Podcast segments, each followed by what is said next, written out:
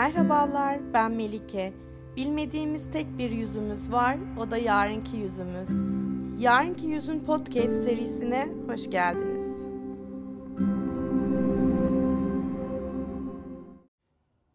Uzun zaman oldu. Acı ve kayıp hissi dayanılmazdı. Öyle ilginç bir çağa tanıklık ediyoruz ki çıkaracağımız her satır bizim için yeni bir kayıp oluyor. Kayıp giden zaman, kayıp giden insanlar. Kendimizi yalnız hissettik. Her şey yabancı hissettirdi bize kendini. Kalbimizden kopup yaşamımızı dengeye oturtacak sükuneti bulamadık içimizde. Nasılsın sorusunun cevabı memleket gibiyim oldu çoğu zaman.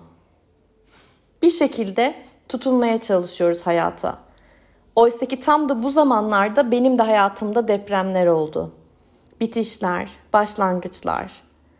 Geçmiş kayıp gidiyor elimizden değiştiremiyoruz. Bugünümüzü ve geleceğimizi aldığımız kararlarla ve seçimlerimizle inşa edebiliriz diyoruz ve çıkıyoruz yola. Başlangıçlar bambaşkadır ama bütün bitişler aynı. Bir gücün, bir devrin, bir aşkın, bir günün, bir ömrün bitişi. Avuntular buluyoruz. Kendimizi kandıracak oyunlar öğreniyoruz ama asıl şeyi, asıl yolu bulamıyoruz. Demiş Siddhartha'da Hermann Hesse. Evet, kendimizden kaçıyoruz, beni arıyoruz, ben kimimi? Taşta, toprakta, doğada, açlıkta, zenginlikte, Bilmiyoruz ki döndüğümüz kendimiz olacağız. Vardığımız yine kendimiz. Oturdun bir ırmak kenarına, uzattın ayaklarını. Irmak aynı, sen aynı. Karşı kıyı aynı, su aynı. Islanan ayakların bir daha aynı suda ıslanıyor mu? Irmak her yerde aynı zamanda vardır. Pınarda, denize döküldüğü yerde. Çağlayan da, okyanusta, dağlarda, her yerde ve onun için yalnız şimdiki zaman vardır. Ne geçmişin gölgesi ne de geleceğin. Soluk almak canlı olmayı belirlemez.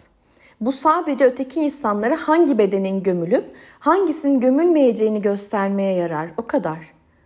İstiyoruz ki herkes bizim gibi olsun, bizim gibi baksın, bizim gibi görsün hayatı sorgulasın, yorumlasın. Daha kötü ne olabilir ki? Dememeyi öğrenmek lazım.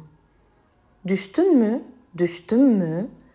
Duruyorum, nefes alıyorum ve kendi ellerimden tutarak kalkıyorum yerden. Kimsenin kimseye muhtaç olmadığını öğrendim. İnsanın kendine yetebildiğini. Dün güzeldi, bugün güzel. Ama ben nereden bilebilirim ki yarınki yüzünü?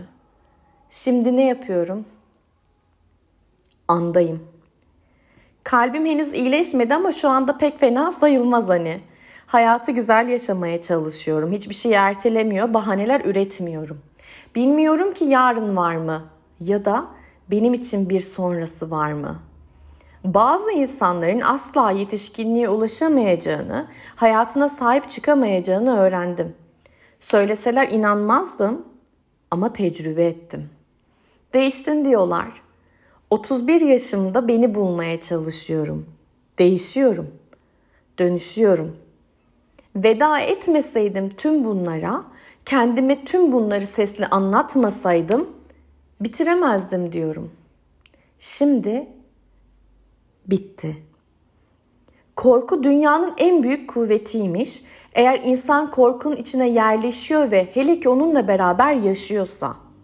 Korku varsa eğer insan başka herhangi bir anda aşılması imkansız gibi görünen bir duvarın üstünden atlayabilir. Eskiden hareket eden otobüse yetişmeye nefesi yetmezken saatlerce koşarak kaçabilir.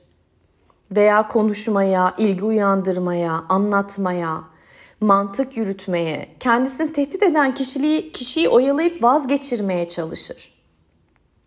Oysa hayatı boyunca belagetten yoksun olmuş, bardaki garsona sipariş vermeyi bile becerememiştir.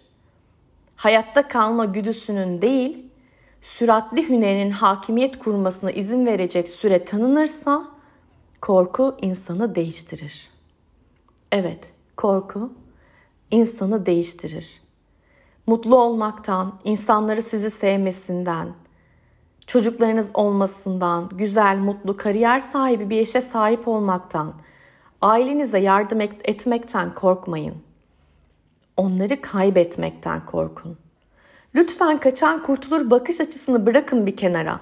Kaçtığınız kendiniz iseniz dönüp dolaşıp bulacağınız şey de yine kendiniz olursunuz. Zaman iyileştirmez, zaman dönüştürür.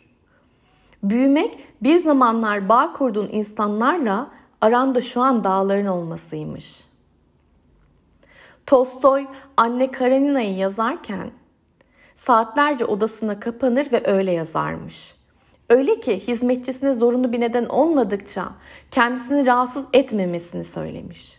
Hizmetçi de Tolstoy'un yemeğini kapıya bıraktıktan sonra kapıya bir defa vurur ve gidermiş.